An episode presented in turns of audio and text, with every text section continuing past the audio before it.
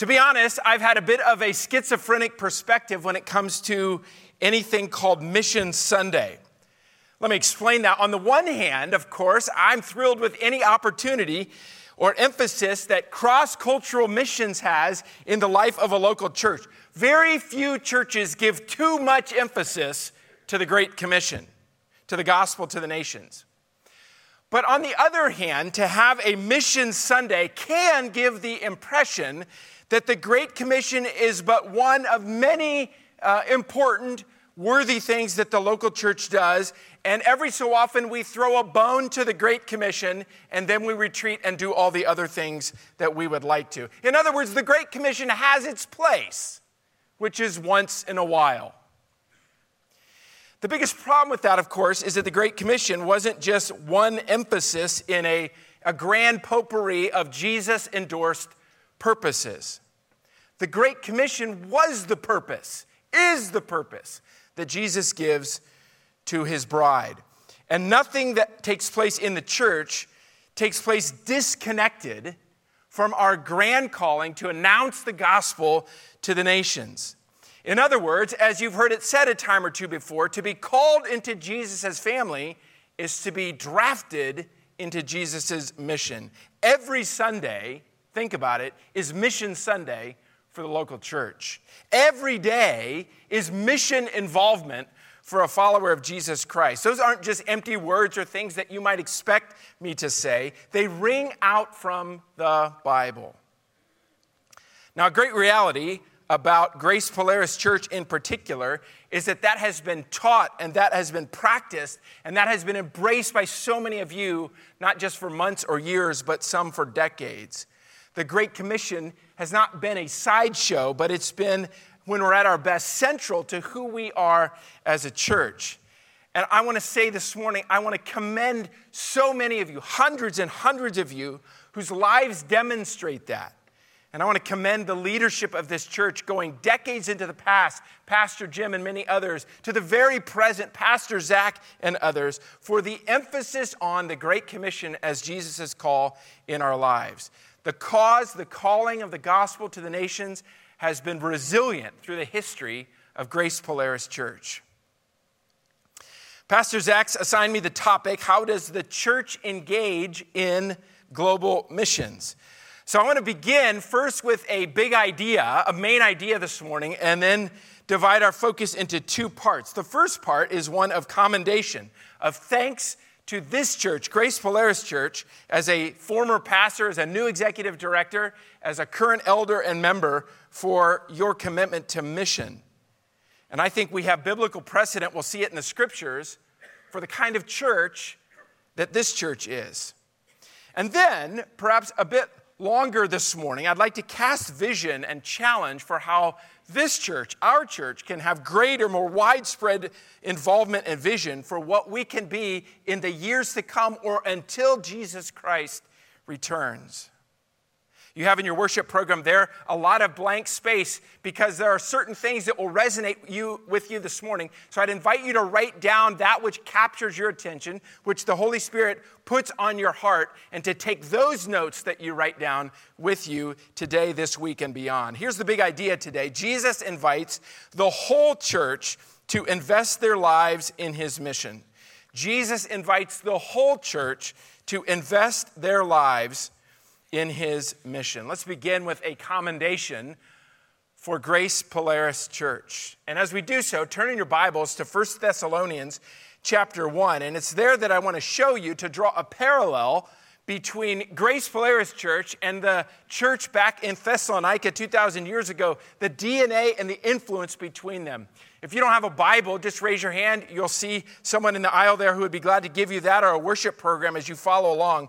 1 Thessalonians chapter 1, a city and a church 2,000 years ago that is remarkably connected to the kind of church that this is. I'm going to invite you to stand. I'm going to read the first 10 verses of that. I'm reading from the New International Version, 1 Thessalonians chapter 1, verses 1 to 10.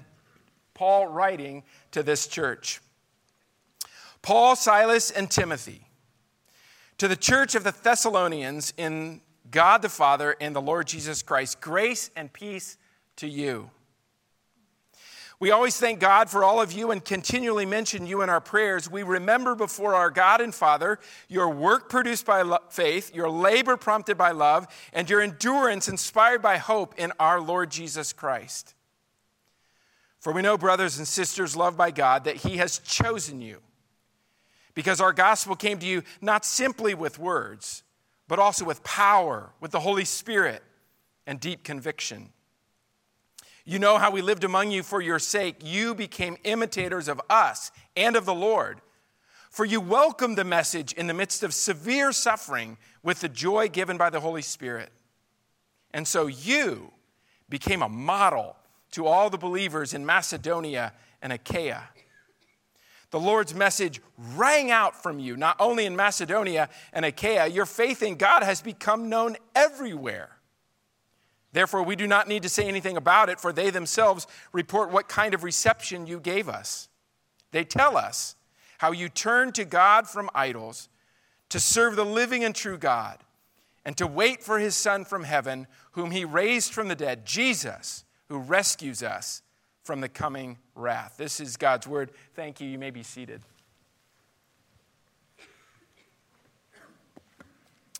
Largely out of this very passage of Scripture, I'd like to highlight six characteristics of Great Commission churches and world Christians. Perhaps the phrase Great Commission churches seems relatively clear to you. Those are churches whose reason for being, whose purpose for existence is oriented around participation and progress in Jesus' commission. Of course, that implies that there are churches, unfortunately many, whose reason and purpose is something other than or different than the commission Jesus gave to us. It's not, after all, in what we say, but it's in what we do that we show our priority of Jesus' calling. A Great Commission church is resolute that Jesus sets the agenda for our life and ministry.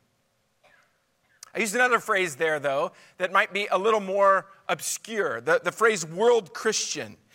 And, and when I'm using that phrase, I, I'm speaking of people, individuals, whose personal purpose is to actively, to persistently participate in God's bigger plan for the nations.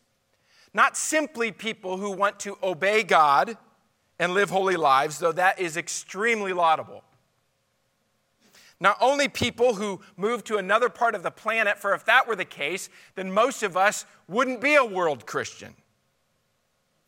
No, a world Christian, as David Bryant helpfully says, is a person, a day to day disciple for whom Christ's global cause has become their integrating, overriding priority. Let me say that again. A world Christian is a day to day disciple for whom Christ's global cause has become their integrating, overriding priority. I like that. I think that's biblical. I want that to be my identity and my purpose in life. And I believe that Jesus wants that to describe every person who knows him and has been called not only into his family, but also into his mission. And that, if you know Jesus, includes you. So, what characterizes Great Commission churches? What characterizes world Christians? Let, let me describe some key traits that are linked up with what Paul says about the church in Thessalonica that I believe are true of so many today. They serve as a model for us. Great Commission churches and world Christians. Six characteristics. The first are active worshipers with their hearts and their lives. We see that in 1 Thessalonians chapter 1, but especially in verse 3. Paul describes the fact that their life is a life of worship to Jesus. That's a world Christian, a Great Commission church. Secondly, whose lives are marked by a glad obedience to Jesus as Lord. Look at verses 6 and 7 in this passage. These are people who follow Jesus whatever he says. Third characteristic, these are people who are humbled by the ongoing grace of the gospel. You'll notice there that these are people chosen by God. In the end, our salvation is not because we were lovely or because we were intelligent, it was because the grace of God found its way into our lives. And a world Christian says, wow, that the Lord chose me. Fourth, these are people, these are churches who are intriguing to those who observe them. One of the most powerful and praiseworthy descriptions of a local church is found in 1 Thessalonians chapter 1 verses 7 and 8. This church became a model not only in their own locale but in their region, in their country, yes to the known world, Paul says. Their message, their lives rang out. Fifth, they are courageous in their witness, locally, regionally, and globally. The scent of their lives went through the people that moved or were sent out from among them. Finally, six, Great Commission churches and world Christians are clear on the core of the gospel. You've, heard it many times. Pastor Zach said it in recent months. We can summarize the gospel in a number of ways. Perhaps the most helpful is that uh, four part God man Christ response. God made us in his image, loves us, and we're accountable to him. Because of sin, we stand under rightfully his condemnation and are bound for a Christless eternity. But because of Christ, sent by God, who offers salvation through his perfect life, his death on our behalf, his resurrection power, you and I can be restored, reconciled to God. And through repentance and faith, we can have that as our own destiny and identity. Paul summarizes here at the end of this particular chapter two things in re- relation to our response repentance and faith. Turn from sin, trust in Christ. And these people, Paul writes, have a secure, confident identity that at the end of time, the salvation of their souls will be their reality. And I know that there are many, many people who are in this room this morning who know Jesus Christ, who have that same confidence, come what may in life. I applaud you individually. I applaud this church for being a Thessalonians type of church whose testimony rings out to the world. But I'd like to turn our attention now to the second and perhaps longer part this morning a challenge to Grace Polaris Church, not to what we have been, not even to what we are in the present, but rather who we can be and I trust will be in the months and years to come. In other words, I want to challenge this beloved church to greater involvement and investment in these last days and to a widespread investment in the world. Because when we say the whole church, that includes, that embodies individuals like you and like me. And I believe Paul, I believe Jesus would challenge us to be a radical Great Commission church for each of us in our own lives to be world Christians. Most of you are familiar with the Great Commission. We have several different versions in our Bibles, in each of the Gospels. The one most well known to us is in Matthew chapter 28, verses 17 to 20. It reads like this I'll begin in verse 16. Then the 11 disciples went to Galilee, to the mountain where Jesus had told them to go. And when they saw him, remember this was the resurrected Christ. They didn't quite know what to do with him.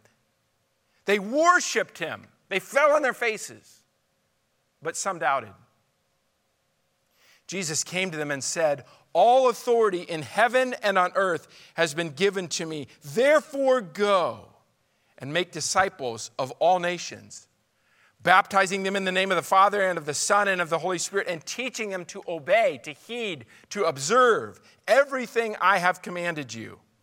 And surely I am with you always to the very end of the age. There are a lot of key words and phrases here. Some of you have studied them. You've certainly heard sermons about them. For our purposes today, I'd like to highlight three of them. First of all, the very basic question what is a disciple? It's a topic that should, should accompany every believer. It's a, it's a topic that should consume every church leader. For if we're called to make disciples among the nations, what does it mean to be and to make disciples in our own lives. A disciple, quite simply, is someone who follows a master and who imitates or obeys whatever the master says. That master has say in our lives. That master sets the priorities. That master announces the boundaries. That master establishes our posture. That master models how we love. That master provides discipline. That master offers hope. And the delight of our discipleship, friends, is that our master, if we know Jesus, is good and he's gentle and he's patient which makes following Jesus not simply a duty, but a delight, because this master is for us and works in us. And yet, Jesus, we should remind ourselves again and again, remains our master, our Lord. Second question Who are the nations? The, the word nations in our Bible, as you've heard before, should probably be translated people group or ethnic group. A, a, nation, an ethnos, is usually a group that's distinguished either by common language or by common geography or by common ancestry, and often all three of them language, ancestry, geography. These are the people that are not part of we, but we think of as them and that means most of the world for all of us. Jesus calls us to make disciples among them. And in order to reach the nations, followers of Jesus are going to have to go. We're going to have to cross cultural boundaries in order to bring them the gospel. And in terms of the gospel itself, there are yet many unreached or least reached nations, people groups in our world. This is football season, so let's use a football analogy. The gospel has progressed greatly. There's been gospel advance to the cities, to the rural areas, to the islands in our world. We are in the red zone. We are within 20 yards, to use football terminology. But as you know, some of the hardest yards to get are the yards before the touchdown. And so it is with the mission of Jesus Christ. We are in the red zone, friends. God is at work. But this is the hard slog before he comes back, the tough places, the difficult soil. How will those nations be reached? Jesus calls us to go. Third question there from this passage what, when is the end of the age? Jesus reminds us wonderfully that he would be present with us until the end of the age. And until then, we're supposed to be about the Master's business, making disciples among the nations. Our mandate is important and our mandate is urgent. This past week has reminded us vividly of the depravity of the evil of our world. It's reminded us of our great need for the Prince of Peace our hearts grieve as we watch or hear the news about human hate and evil. And in a lot of conversations that you've had, and certainly that I've had, the, the remark has been frequent, something to the effect of, This sure seems like the end times, don't you think? That's not a difficult question. Because the Bible tells us that we are living in the last days, in the end times? The answer is a resounding yes. We don't need the news to tell us that. The second question, more frequently voiced perhaps in the last week than before, but often accompanying that, is how are these events in our world related to the end times? And the answer is we don't know. We know that they are related, but we don't specifically know how they are related. In fact, we probably won't know until we see in hindsight what God was doing. Only the Father knows even when Jesus will return, he said. So, in light of that, when the world leaves us unsettled, and you're probably unsettled this week, I am, it should lead us not to speculation, but to action. Let me say that again. When the world leaves you unsettled, it should lead us not to speculation, but to action. Our concern should be less, this is that. This event happening in our world or in some location is that phrase or that sentence or that verse in Scripture. Less, this is that, but this means that. In other words, in light of the chaos and evil in our world, especially in the East in our time, this means that we redouble, redouble our efforts toward the Great Commission. You see, God's talk, uh, clock is ticking, and his gospel saves. Amen? And his wrath is coming, Paul writes. Two weeks ago, I joined our pastoral staff at the Gospel Coalition Conference in Indianapolis. That conference has uh, been going on every other year since 2007. I think I've missed two, and with the possible exception of one, they've almost always been extremely refreshing and reinvigorating for me. It's not always the plenary sessions with the, the big speakers, but sometimes it's in the workshops or what they call micro events that I, I hear something that resonates with me. That was certainly the case several weeks ago. A man by the name of David Platt, some of you know that name, interviewed a man by the name of John Piper, still more know that, in a brief gathering called How Every Local Church Can and Must Fuel Global Missions. You won't be surprised that my antenna went up. Here's a brief clip from that interview on the completion of the Great Commission from John Piper. The number of peoples, those people aren't all going to be converted. They're not intended to all be converted. The peoples are intended to be reached. And given the number of churches there are in the world, this is doable. I mean, all it takes is for a spark to land, and it's doable within our lifetime. And I believe, okay, put my cards on the table here Matthew 24 14. I really believe this. This gospel will be preached throughout the whole world as a testimony to all the nations, and then the end will come. Now, I don't know, and you don't know when it's done. I just believe it's finishable. I believe it's finishable before you're dead, maybe not before I'm dead, but before you're dead, it's finishable. And that if, if, you, if you love the coming of the Lord, which I do, and you believe that 2 Peter 3.10, when it says, um, hasten the day of God, which is a really paradoxical thing to say since God is fixed with his own authority when he's going to come, that means, I think, be about the business of finishing the Great, the great Commission. Be about the business of finishing the Great Commission. John Piper is a 77 year old body wrapped up in a 20 year old passion. A theologian, a pastor, a writer, multiple talks and books that he has given or written have deeply impacted my life. I remember in 1986, I got a hold of the book a few years later. Desiring God was revolutionary for me. A few years later, in 1993, he wrote the book, Let the Nations Be Glad. Great song title, by the way. Let the Nations Be Glad.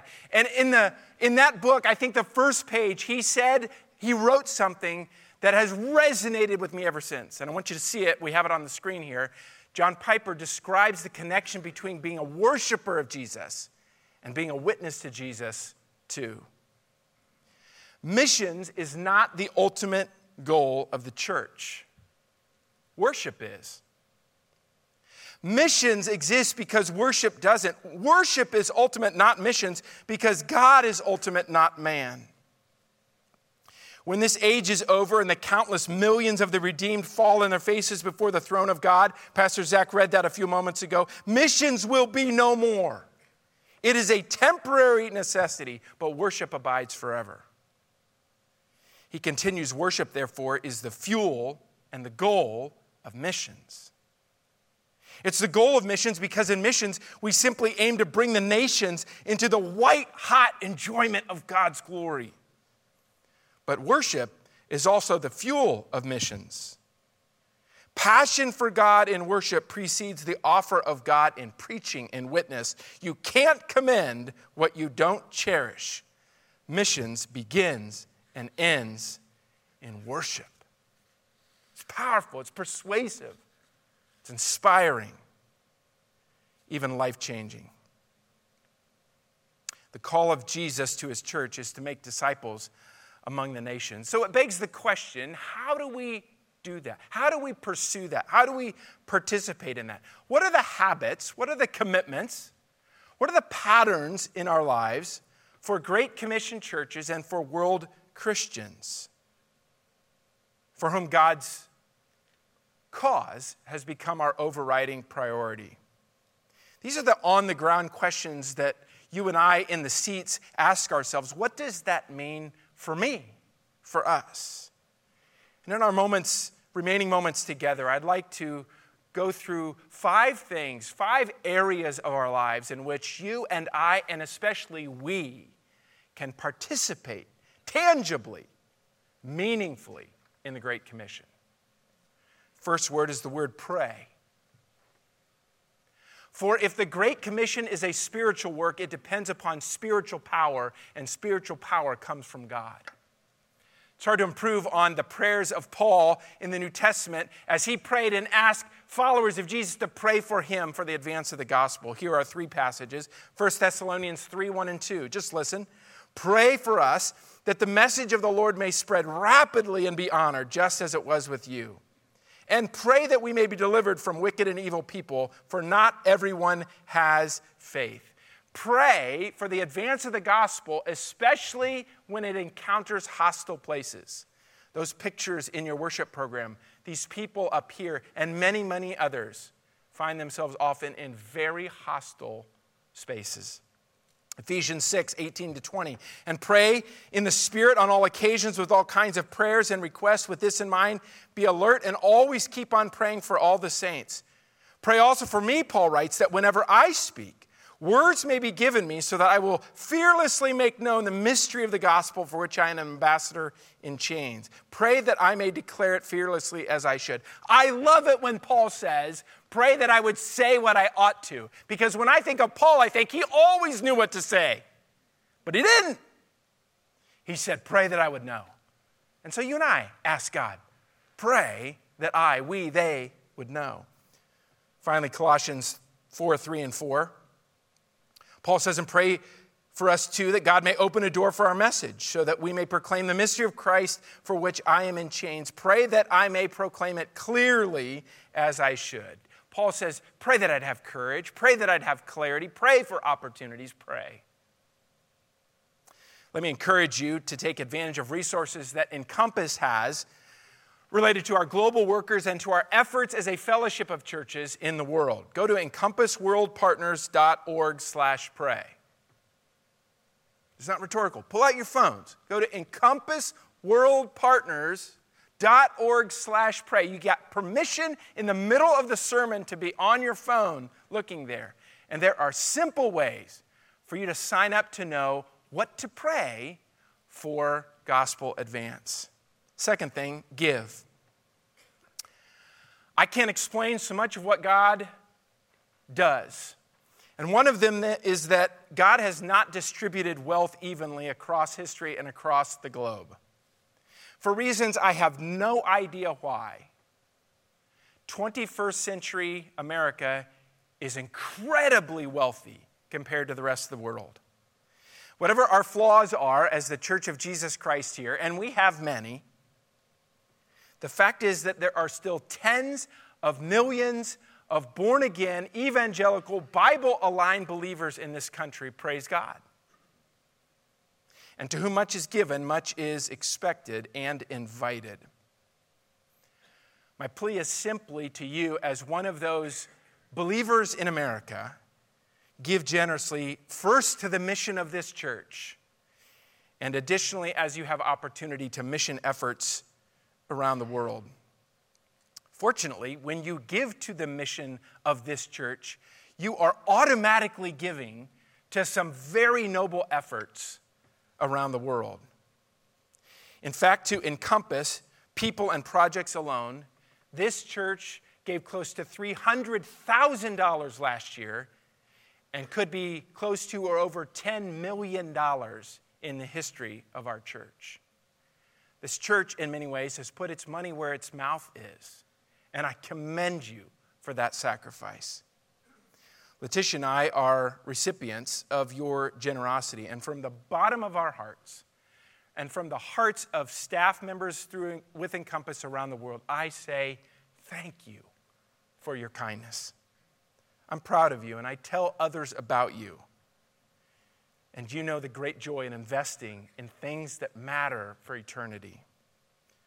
To all of us, I just want to remind us, me, of Paul's words in 2 Corinthians 8 7. But since you excel in everything, in faith, speech, knowledge, complete earnestness, the love that we have kindled in you, see also that you excel in this grace of giving. What does that mean? It means some of you who have been blessed abundantly find the joy of giving generously to things that matter, to God's mission. For some, it means increasing what you're giving to the ministry and witness of this church and through this church to the nations. And for some who, who can hardly imagine if you have the resources to give anything, it's taking the risk to say, God, I don't know what will supply everything for me, but I'm going to choose to give because it matters to you. Watch how God honors the risk you take with your money. Third thing, pray, give, welcome. You don't need me to tell you that our country is torn right now about the presence of foreigners in our midst immigrants, refugees, even students. Turn on the TV or some news program, and you'll see a food fight every day about that. American history has been enriched by new arrivals, and our values affirm that. Uh, at the Statue of Liberty, we have the words, Give me your tired, your poor, your huddled masses yearning to breathe free. It's part of our history. And yet, at the same time, rightfully, we emphasize the importance of legal immigration, what it means to be a country. Whatever the frustrations you might have with the current setup or the, the realities of recent years, we as believers need to remember the bigger picture and the bigger priority when it comes to the movement of peoples. We hear that again from the mouth of the Apostle Paul. In Acts chapter 17, verses 26 and 27, Paul says, From one man, he, God, made all the nations that they should inhabit the whole earth. And he marked out their appointed times in history and the boundaries of their lands. God did this. Why? So that they would seek him and perhaps reach out for him and find him, though he is not far from any one of us. Let me put it as plain as I can. Migration is an act of God and we should primarily see it as a gospel opportunity. So the question is who's God planted near you, near us, from the nations? In particular, exchange students are a ripe opportunity for the gospel. I was in Japan a month ago meeting most of our team there for the first time. And one of our Encompass staff members is a young Japanese lady who spent a year in the United States a few years ago at Cal State Long Beach and came to faith in Christ because of a ministry with Japanese returnee students. And now she's part of our team, married one of our staff members, and has a powerful witness among her own people because she heard and saw the gospel lived out here. There are 60,000 people or more not far from here at Ohio State University, and thousands of them are international students. You and I have a connection through Grace Polaris Church called IFI and other organizations whose main mission is to connect with international students, some of whom come from the least reached parts of our world, so that they might know the gospel of Jesus Christ and turn around and share it with those that only they could reach we have a grand opportunity to take advantage of. Many of you are. I would implore more of us to do so. Give, pray, welcome, forth, send. I've come to the conclusion that the most difficult and most influential resource that we can offer Jesus Christ is us. People, our very own ourselves, our children, our leaders, our most gifted people to send to the nations. We should pray. We should send money. We should send teams and expertise. But if we are willing to send our own people, I'm convinced that the rest of those things will follow in abundance. Think of a military analogy. Just as it takes a massive number of people to identify and train and deploy a limited, specialized number of troops, so it takes a lot of people, a lot of churches, sometimes larger churches, to identify, to train, to deploy specialized witnesses to Jesus Christ to go cross culturally. And all of us have a role to send. Parents, you do. Children's workers do. Youth workers do. Christian school teachers do, campus workers do, mentors do, pastors do, mission teams do. It takes an army to send, and the same is true in a church. Healthy churches believe that all ministry is disciple making, and all ministry is cultivating cross cultural vision and sending. So the question isn't, does that involve me? The question is, how does that involve me? I want you to look again at a brief clip from John Piper as he speaks to what it means to offer ourselves for the sake of the nations. Where do missionaries learn to do anything they do on another place? They learn it by being embedded in a local church doing domestic ministries caring for kids, caring for marriages, caring for neighborhoods. They're embedded in that local church doing that for 10, 20, 30 years, and then they go do it somewhere else. So missionaries grow out of domestic ministries, and then missionaries export domestic ministries. So who's the winner in this? I mean, everybody's absolutely essential. Everybody is essential. You, See, it involves all of us. It's not for a chosen few, but all of us participate in the sending to the nations. Fifth and finally, go. This is really at the heart of what we do as Encompass in working with local churches. Can I be honest? These are really difficult days to identify and mobilize and send workers. There are a lot of reasons for that. Let me name a few. Many churches don't cast a global vision for missions. Many believers are uncertain about the exclusivity of Jesus Christ as the only way of salvation. Many people look around the world and say it's too dangerous, there's too much chaos to send. Many realize that to be an American in today's world is not quite as appealing as it was three and two and even one generation ago. Most of us are more risk averse, safety addicted than ever, especially with our kids. That last one, especially for parents, is a major obstacle for sending workers to the nations. 29 years ago, Letitia and I got married. 26 years ago, she and I left for long term service in Berlin. All of our kids were born during that decade there.